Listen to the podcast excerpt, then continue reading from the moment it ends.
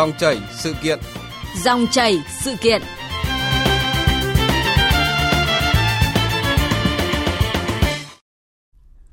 Quý vị và các bạn thân mến, theo số liệu vừa được công bố tại à, diễn đàn Ngày Quốc tế Người cao tuổi với chủ đề là tiến tới công bằng cho mọi lứa tuổi diễn ra sáng nay tại Hà Nội, Việt Nam đã chính thức bước vào giai đoạn già hóa dân số từ năm 2011 và là một trong các quốc gia có tốc độ già hóa dân số nhanh nhất thế giới. Hiện à, cứ khoảng 10 người thì có một người từ 60 tuổi trở lên và dự báo tỷ lệ này sẽ tăng lên gấp đôi sau 20 năm nữa. Tính đến cuối năm 2018 vừa qua thì cả nước ta có hơn 11 triệu người cao tuổi, chiếm 12% dân số. Thưa quý vị, bản chất của già hóa dân số không phải là gánh nặng bởi điều đó thể hiện sức khỏe, thể chất của người Việt ngày càng tốt, tuổi thọ ngày càng cao. Tuy nhiên, nếu không có những bước chuẩn bị hay là thực hiện các chiến lược, chính sách thích hợp để giải quyết những thách thức của quá trình già hóa này thì gánh nặng kinh tế xã hội sẽ trầm trọng và cũng thật sự lãng phí, thiếu sót nếu các thế hệ sau không thể tận dụng được tối đa những kinh nghiệm quý được người cao tuổi tích lũy trong suốt quá trình lao động công hiến trước đó. Vâng, à, chăm lo phụng dưỡng người cao tuổi không chỉ là đạo lý trách nhiệm, đó là những lợi ích thiết thực cho gia đình cộng đồng. Dòng chảy sự kiện ngày hôm nay chúng ta cùng bàn luận nội dung này với bà Ngô Ngọc Anh là giám đốc trung tâm nghiên cứu giới, gia đình và phát triển cộng đồng. Xin mời quý vị và các bạn à, cùng nghe và vui lòng chia sẻ quan điểm, đóng góp ý kiến trực tiếp qua các đường dây nóng là 0243 934 1040 hoặc là 0243 5563 563. À, trước hết thì trân trọng cảm ơn bà Ngô Ngọc Anh đã nhận lời tham gia chương trình ạ. Vâng, xin chào biên tập viên Tu Trang, kính chào quý vị thính giả Đài Tiếng Nói Việt Nam. Vâng, à, thưa bà là đã thành thông lệ rồi. Cứ vào ngày mùng 1 tháng 10 hàng năm là dịp mà toàn xã hội bày tỏ sự tôn kính hay là lòng biết ơn với người cao tuổi nói chung. Và nhóm phóng viên chúng tôi, à, nhóm phóng viên trẻ thực hiện chương trình này thì à, cũng vậy. Ngay bây giờ thì à, chúng tôi muốn là thông qua một giai điệu để có thể là gửi lời cảm ơn cũng như là chúc sức khỏe bà cùng rất nhiều người cao tuổi trên mọi miền đất nước. Xin mời bà cùng ạ.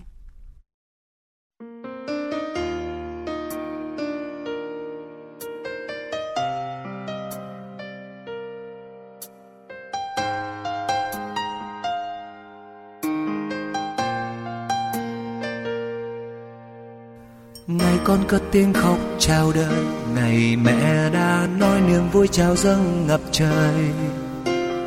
Bằng yêu thương của cha đã dành để trong mai ấm từng ngày qua con lớn lên.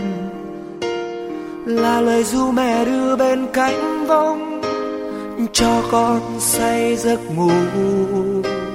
Là lời cha từng ngày ấm êm, mong sao cho con nên người thời gian lấy đi tuổi xuân của mẹ và con lấy đi sức sống mẹ cha. Cuộc đời con sẽ không quên tình yêu thương mẹ cha đã dành cho con người ơi. Tình yêu bao la theo như câu du xưa cho vơi đi nỗi nhọc nhằn trong ngày của người, đường tương lai nhiều trong gai. Và những lúc gian nan làm con ngã quỳ, để con nhớ rằng nơi đây một góc bình yên luôn có mẹ cha chờ con tìm về.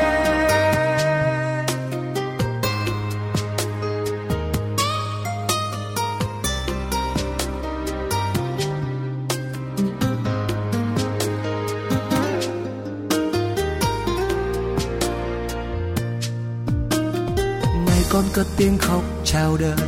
Ngày mẹ đã nói niềm vui chào dâng ngập trời. Bằng yêu thương của cha đã dành để trong mai ấm từng ngày qua con lớn lên. Là lời ru mẹ đưa bên cánh vong cho con say giấc ngủ. Là lời cha từng ngày ấm êm, mong sao cho Vâng, ờ, trước đây xin được hỏi là cảm xúc của bà như thế nào sau khi nghe những cái ca từ vừa rồi? Ừ, thực ra thì cái bài hát này với những cái ca từ rất là dịu dàng, tình cảm gợi cho chúng tôi những ờ, người một thời từng là cha là mẹ, bây giờ là ông là bà nhớ lại những cái trách nhiệm, nhớ lại cái bổn phận của mình sinh ra con, nuôi con khôn lớn rồi tạo cho con những cái bước tiến vào đời và đến bây giờ khi con cái đã trưởng thành, chúng không quên đi cái công ơn của cha mẹ. Chúng bà bắt đầu chúng đã bắt đầu nghĩ tới cái việc là làm thế nào để chăm sóc, làm thế nào để yêu thương, làm thế nào để kính trọng cha mẹ tốt hơn.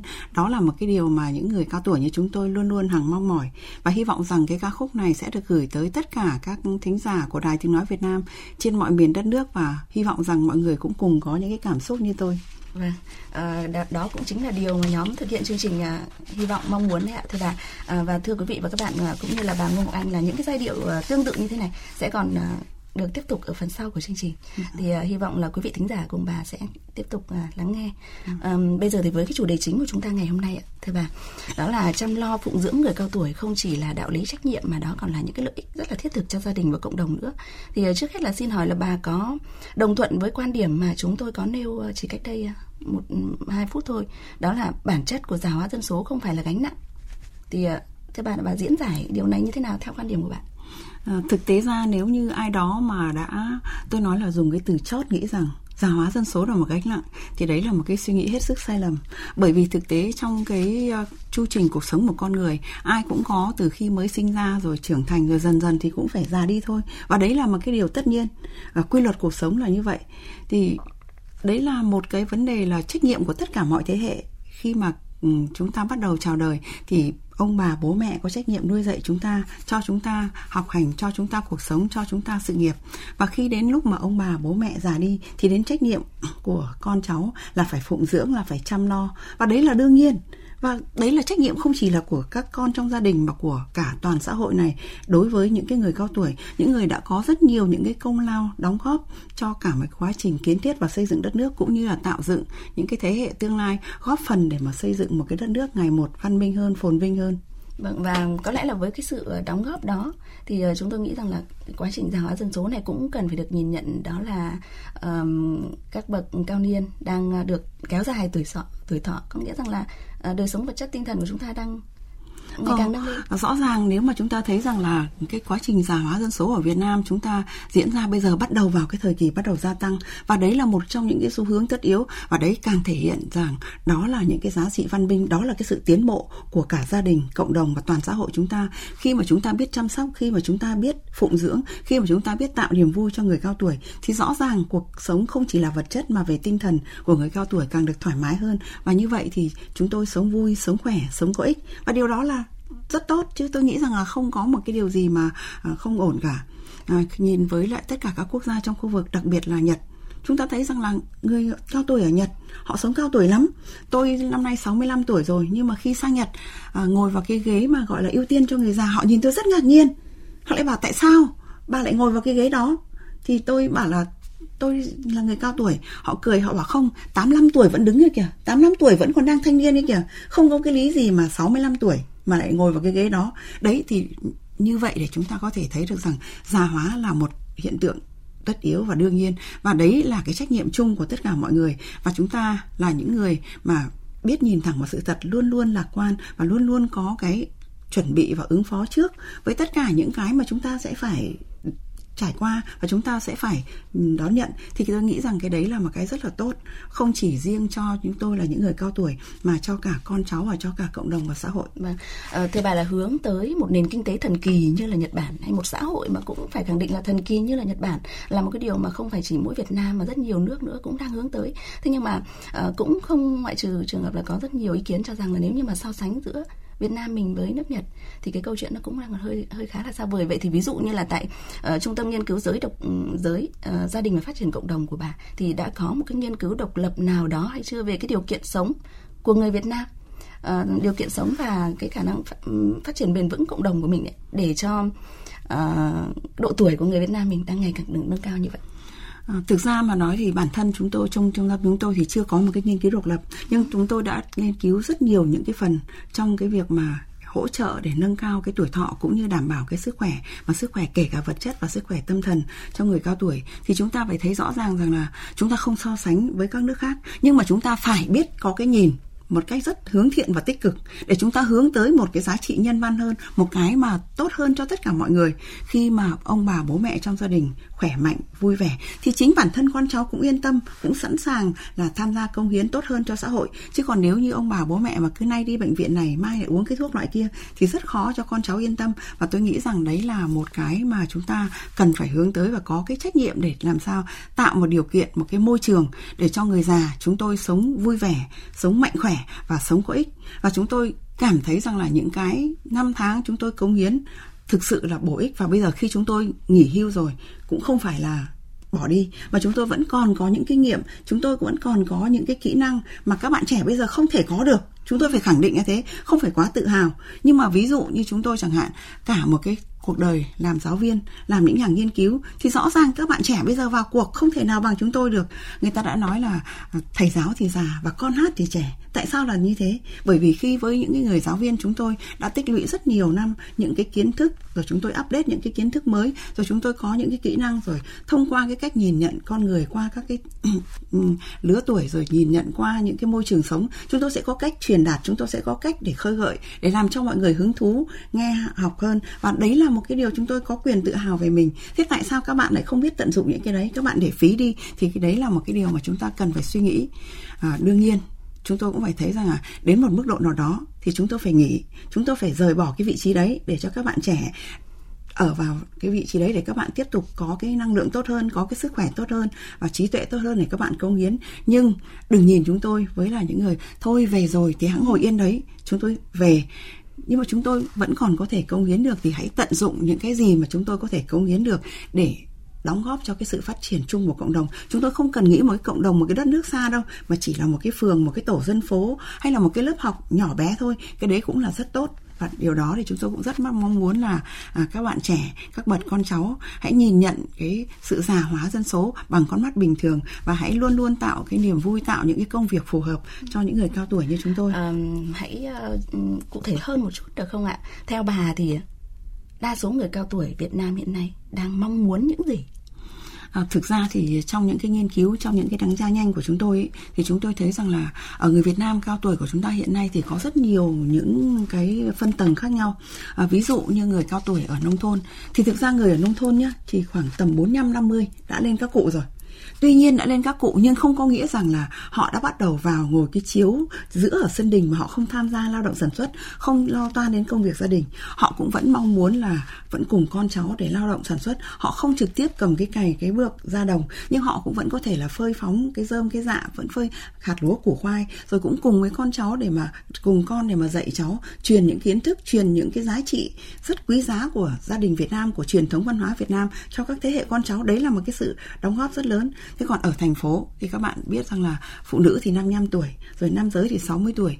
Thì chúng tôi nghĩ rằng là ở cái độ tuổi 55 với tôi và những cái người mà đang làm ở các cái trường đại học trong các viện nghiên cứu như chúng tôi thì về hưu quả thật là cũng hơi bị lãng phí. Khi mà chúng tôi đang rất chín mùi về phương pháp đang rất chín mùi về những cái kinh nghiệm và có rất nhiều uh, những cái ý tưởng mà mình được tích lũy lại thì đến lúc đấy thì coi như tạm dừng. Uh, tất nhiên có những người là dừng bởi vì là họ cũng nghĩ rằng là thôi đã gần 20 năm 30 năm cống hiến rồi và bây giờ đến lúc là nghỉ ngơi đến lúc để thành thơi để tận hưởng cuộc sống. Nhưng cũng có rất nhiều người đấy trong cái thế hệ chúng tôi rất nhiều người không mình nghĩ này nghỉ này phí quá. Tôi nói thật tôi mà nghỉ là ốm. Do đó thì cần những cái công việc rất là phù hợp.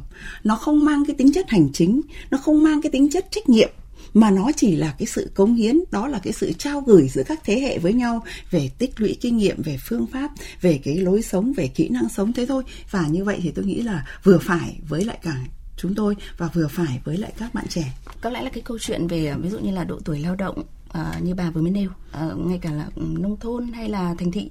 Đó là một cái câu chuyện nó khá là dài và bây giờ thì chúng ta uh, đảng chính phủ đang có những cái nghiên cứu để uh, cho nó phù hợp với tình hình thực tiễn và cả thông lệ quốc tế nữa. À. thì uh, chúng ta sẽ bàn về những cái chuyên đề khác. Còn ví dụ như cái câu chuyện bây giờ là thực tế độ tuổi lao động như vậy và độ tuổi về hưu như vậy và chúng ta đã được tức là vào diện người cao tuổi.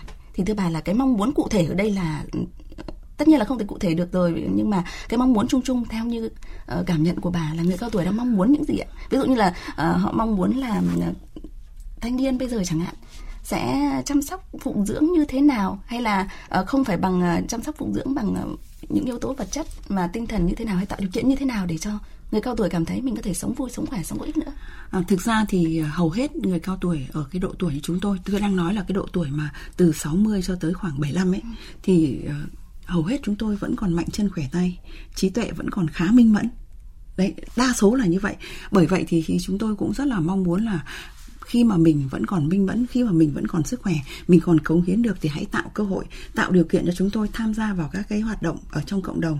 Dù nhỏ bé thôi dù ít thôi nhưng cũng đấy là một cái điều mà chúng tôi mong muốn để mà chúng tôi không bị coi như là người dư thừa trong xã hội. À, và cái quan trọng nữa là trong cái môi trường gia đình con cái. À, trước kia thì hoàn toàn sống phụ thuộc của bố mẹ thì tôn trọng rồi. Nhưng bây giờ khi bố mẹ không còn đi làm nữa tất nhiên cái thu nhập cũng sẽ có một cái ảnh hưởng nhất định. Nhưng con cái hãy nhìn rằng là bố mẹ đã có một cả một cái cuộc đời cống hiến như vậy và khi bố mẹ nghỉ hưu thì bố mẹ cũng đã có cái đồng lương hưu nhà nước và còn có một ít nào đó để tích lũy nữa thì vẫn luôn tôn trọng, luôn luôn tạo cái niềm vui cho bố mẹ. Thì cái đấy là một cái mà chúng tôi nghĩ rằng là hầu hết người già chúng tôi mong muốn.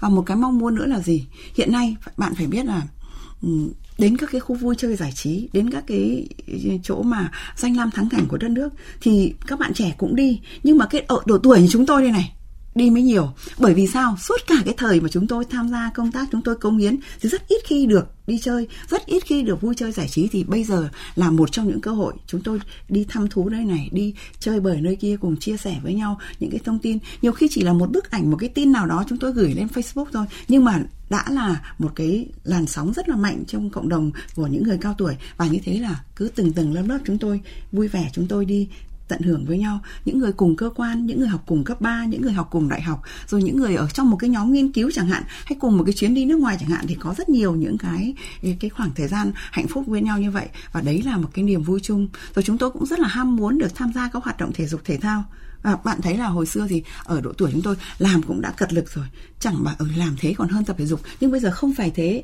các bạn cứ ra những cái công viên ra những cái chỗ ờ, đông người mà có rộng rãi một chút là toàn những người cao tuổi chúng tôi tự mang cassette ra tự tập thể dục tự dạy nhau nhảy rồi tự nhau bơi và như thế là tự tạo cho mình một cái cuộc sống khỏe mạnh và rất có ích cho cộng đồng. À, tôi nghĩ là sẽ rất là tuyệt vời nếu như người cao tuổi ở tất cả các mọi, tất cả mọi miền đất nước đều có được ừ, hưởng một cái cuộc sống vui, ờ, khỏe có ích như là người cao tuổi ở thành phố như là không ở nông thôn còn vậy hơn mà, nhiều. Vâng, vậy nhưng mà chúng ta cũng phải thừa nhận một điều là còn rất nhiều người cao tuổi có mức sống thấp, uh, điều kiện sống thấp và cũng không hoàn toàn là được con cái uh, chăm lo phụng dưỡng nhiều. Thì bản thân bà chẳng hạn thì bà có một cái điều gì nhắn gửi hay là bà mong muốn điều gì cho uh, một uh, số ít đó chẳng hạn Thực tế ra cái đấy không phải là số ít. 68 người dân Việt Nam ừ. chúng ta là nông dân. Họ không có bất cứ một cái đồng lương hưu Không được hưởng bất cứ một cái chế độ bảo hiểm nào. Đó là một trong những cái thiệt thòi rất lớn của công dân Việt Nam. Và cái đấy cũng là một những câu hỏi nhức nhối đối với chính sách an sinh xã hội của nhà nước như thế nào đối với những cái đối tượng này. Thực ra thì bây giờ phải nói rằng là chính phủ chúng ta đã có rất nhiều những cái cố gắng nỗ lực tích cực để hỗ trợ đã có cái lương hưu xã hội. Nhưng các cụ trên 70 mới được hưởng lương hưu đó. Nhưng còn các cụ mà dưới 70 à, mà dù có được hưởng cái chăng nữa thì cái đồng lương hưu đấy nó cũng rất là ít ỏi. Nó cũng chỉ là để đắp đổi qua ngày thôi không đủ sống. À, hầu hết thì bây giờ ừ, những người cao tuổi của chúng ta ở nông thôn thì cũng được con cháu hỗ trợ về mặt là tiền này về mặt thuốc men rồi là cái cả cơ sở vật chất nữa. Cho nên là cái điều đó cũng không đáng lo ngại nhiều. Nhưng quan trọng nhất là bây giờ là cái cơ sở khám chữa bệnh Vâng. cho người cao tuổi đang là một cái vấn đề không chỉ ở nông thôn đâu ngay ở thành phố thôi. Bạn biết là cả thành phố hà nội chỉ có một bệnh viện lão khoa. Ừ. còn tất cả các bệnh viện khác thì cũng có cái khoa đấy. Nhưng tại sao với cái tốc độ già hóa dân số như thế này bộ y tế rồi bản thân chính phủ không cho xây dựng nhiều thêm những cái bệnh viện lão khoa nữa đi để bây giờ cái mô hình bệnh tật cho người già nó khác xưa rất nhiều. Mà không chỉ ở thành phố đâu ở các vùng nông thôn thôi. Người già nông thôn sẽ ốm đau sẽ bệnh tật khác hẳn với người già thành phố. Thì cái đấy là cái chúng tôi rất mong mỏi. Cái đấy là chúng tôi rất là mong muốn là có cái sự hỗ trợ của chính phủ của uh, các cái tập đoàn kinh tế lớn đầu tư cho con người là đầu tư cho phát triển tương lai. Tại sao chỉ nghĩ là đầu tư cho trẻ em mà không nghĩ đầu tư cho người già? Nếu như người già không khỏe mạnh, người già không minh mẫn thì cũng sẽ ảnh hưởng đến con cái của người ta. Và đấy là một cái điều mà không chỉ là cái nguyện vọng, cái tâm tư của tôi, mà hầu hết những người cao tuổi như chúng tôi đều mong muốn có một cái hệ thống y tế nó an toàn, nó bền vững, giá cả phải chăng? Và đặc biệt là nhân viên y tế phải thân thiện, phải tích cực để mà động viên cho người cao tuổi khám chữa bệnh.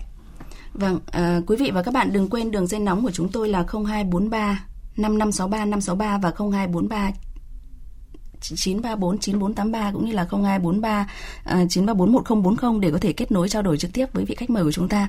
À, bây giờ thì à, thưa bà rất là liên quan ạ. Xin mời bà cùng quý vị thính giả nghe quan điểm cũng là ý kiến tham vấn từ bà Naomi Kitahara là trưởng đại diện Quỹ dân số Liên Hợp Quốc tại Việt Nam. Một quan điểm mà vừa mới được bà à, Naomi đưa ra diễn đàn sáng nay cũng như là quan điểm của giáo sư tiến sĩ uh, McLaughlin của Vương quốc Anh đấy. Xin mời bà cùng quý vị thính giả lắng nghe. Một thông điệp cần được lan truyền đó là người cao tuổi phải là những người tham gia tích cực trong xã hội, chứ không phải là gánh nặng xã hội. Việt Nam cần tạo điều kiện cho các cơ hội việc làm, tuổi nghỉ hưu linh hoạt và bình đẳng giữa nam và nữ, phát triển kỹ năng chăm sóc sức khỏe toàn dân, an toàn xã hội. Bên cạnh đó, cần phá bỏ các rào cản tiến tới công bằng cho người cao tuổi. Đây là cách hiệu quả nhất để ứng phó với vấn đề già hóa dân số và đạt được các mục tiêu phát triển bền vững. Chúng tôi chăm sóc, bảo trợ xã hội cho những người cần chăm sóc và tạo ra sự hợp tác trong lĩnh vực này.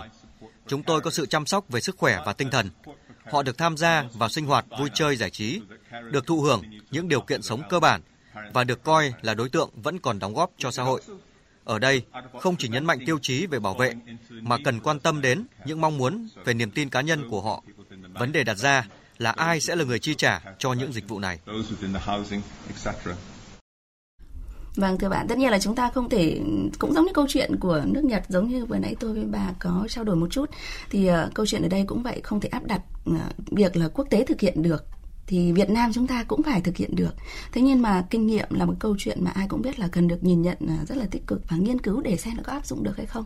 Vậy thì à, thưa bà là bà có quan điểm như thế nào về hai ý kiến vừa rồi đặc biệt là một cái chi tiết mà đã được uh, một uh, diễn giả nam nam giới nhấn mạnh là vấn đề đặt ra ai sẽ là người chi trả cho những cái dịch vụ này Ừ, thực ra khi mà nói đến vấn đề tài chính thì luôn luôn là một cái vấn đề để, để cho mọi người đều phải cân nhắc và suy nghĩ khi mà hưởng thụ các cái dịch vụ mà mình mong muốn. À, xã hội của chúng ta bây giờ ngày một tiến bộ, ngày một nhân văn hơn thì rõ ràng tại sao chúng ta bạn nhìn thấy hiện tượng trong xã hội hiện nay người dân ở các vùng các tỉnh có bệnh viện có các cái bệnh viện đa khoa khu vực, tại sao họ không chữa bệnh ở khu vực đấy mà họ cứ phải lên Hà Nội? Rõ ràng lên Hà Nội và thành phố Hồ Chí Minh là tốn kém, là mất nhiều tiền, nhưng họ vẫn muốn lên. Cái điều đó thì phải thấy nói rằng là người dân của chúng ta sẵn sàng chi trả tiền cho những dịch vụ xứng đáng, đáp ứng cái nhu cầu của họ. Do vậy thì chúng ta phải thấy này, cái dịch vụ mà cung ứng cho người cao tuổi đấy này không cần đáng phải lo đâu. Mặc dù chúng ta thấy là 68% người dân của chúng ta là ở nông thôn, nhưng họ vẫn không phải là bây giờ không chỉ sống theo quan điểm là sống thì uh, trẻ thì cậy cha già cậy con đâu. Người già luôn luôn phải lo cho cái tương lai của mình. Luôn luôn phải có một cái chút ít gì đấy để mà dành giữ cho bản thân mình. Còn cái số rất ít không phải tôi không phủ nhận nhưng cũng có số rất ít là sẽ không đủ tiền để sống. Chứ đừng nói là được hưởng những cái dịch vụ cơ bản tối thiểu của xã hội. Nhưng những người mà có lương hưu những người mà được con cháu có công an việc làm ổn định ấy thì người ta sẵn sàng người ta chi trả cho những cái dịch vụ xứng đáng đáp ứng với cái nhu cầu của người ta à, độ khoảng 4 năm nay thì chúng tôi có rất nghiên cứu rất nhiều về những cái trung tâm chăm sóc người cao tuổi xung quanh cái địa bàn thành phố Hà Nội này và ở một số tỉnh thành phố khác thì chúng ta phải thấy rằng có rất nhiều những cái phân khúc khác nhau. Tại sao có những căn phòng 13 triệu, căn phòng 25 triệu vẫn có người xếp hàng, không có chỗ ở. Nhưng mà cũng tại sao rất nhiều những cụ già cô đơn không nơi nương tựa, vẫn không tìm ra nơi đâu là cái hơi ấm, tổ ấm của mình. Thế cái đấy lại là một cái vấn đề. Đòi hỏi ở đây là gì? Cái sự tham gia vào cuộc, kể cả của nhà nước, của cả cộng đồng xã hội và của chính bản thân gia đình và bản thân những người cao tuổi. Ví dụ như tôi chẳng hạn, tôi luôn luôn sẵn sàng à, có một cái khoản tiền nhất định để khi mà tôi không còn có khả năng tự chăm sóc cho mình nữa, thì tôi sẽ vào những cái trung tâm dưỡng lão đó. Tôi đã có một cái khoản lương hưu rồi và có cái khoản dự trữ nữa. Thì rõ ràng tôi sống ở trong đấy được chăm sóc một cách đàng hoàng, sạch sẽ, không tần phiền gì đến con cái. Và con cái chỉ đến thăm vào những lúc mà các cháu được nghỉ học. Rõ ràng ông bà và con cái gặp nhau vui vẻ, hỉ hả. Còn hơn là tôi ở nhà, không ai chăm sóc hoặc là có thuê giúp việc.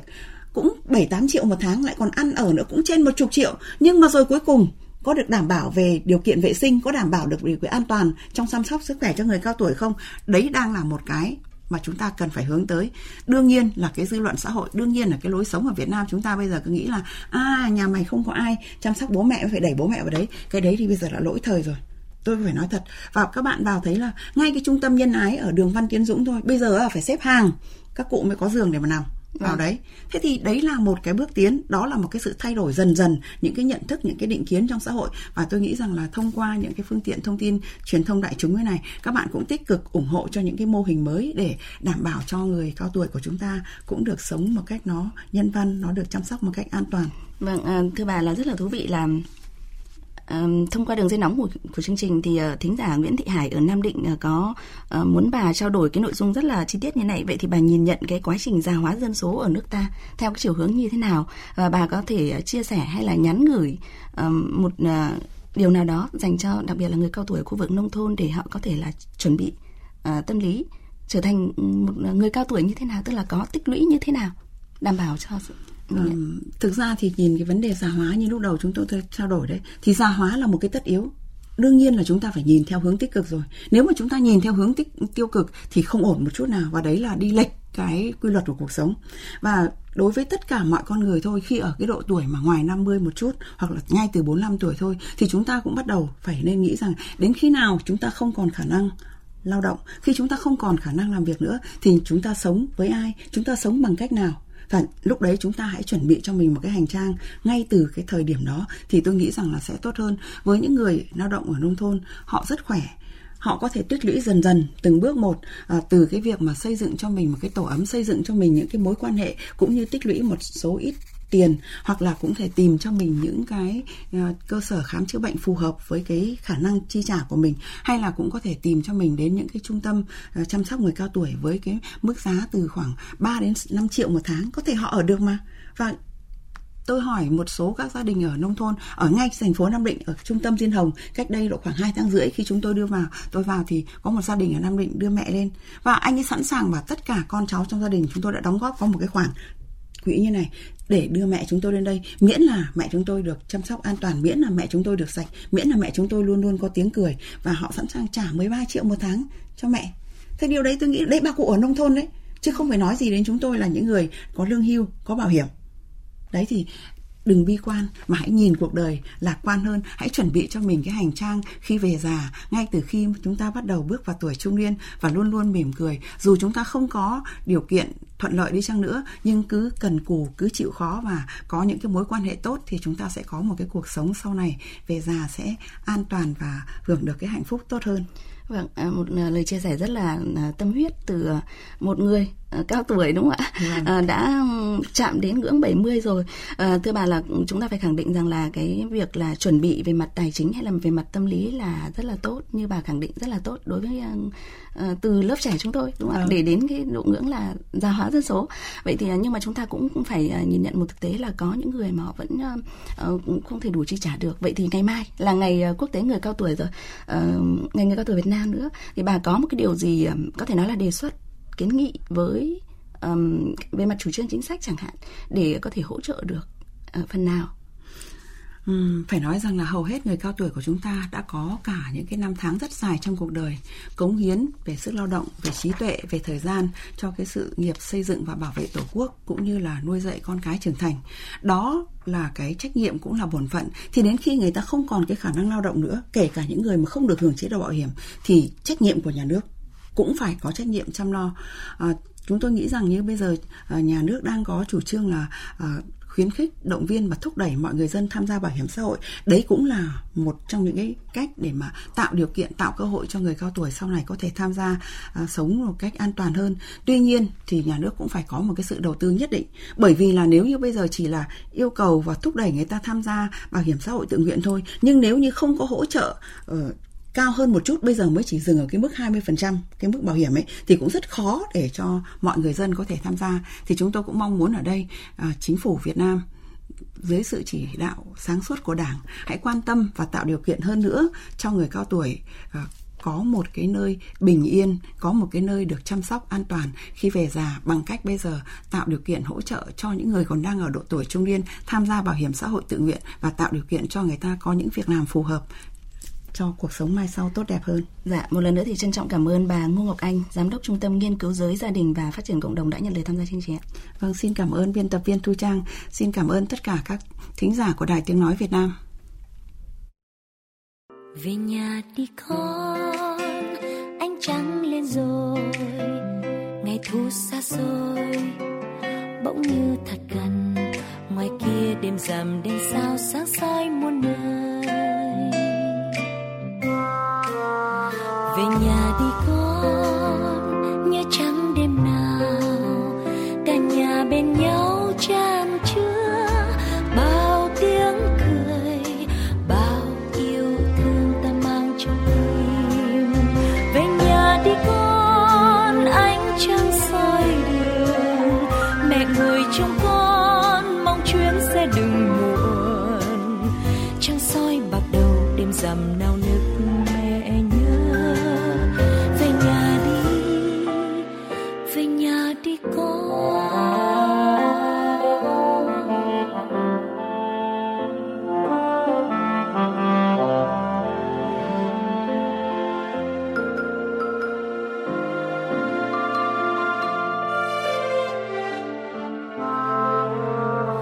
Nhà đi con anh trắng lên rồi, ngày thu xa xôi, bỗng như thật gần, ngoài kia đêm rằm đèn sao sáng soi muôn nơi.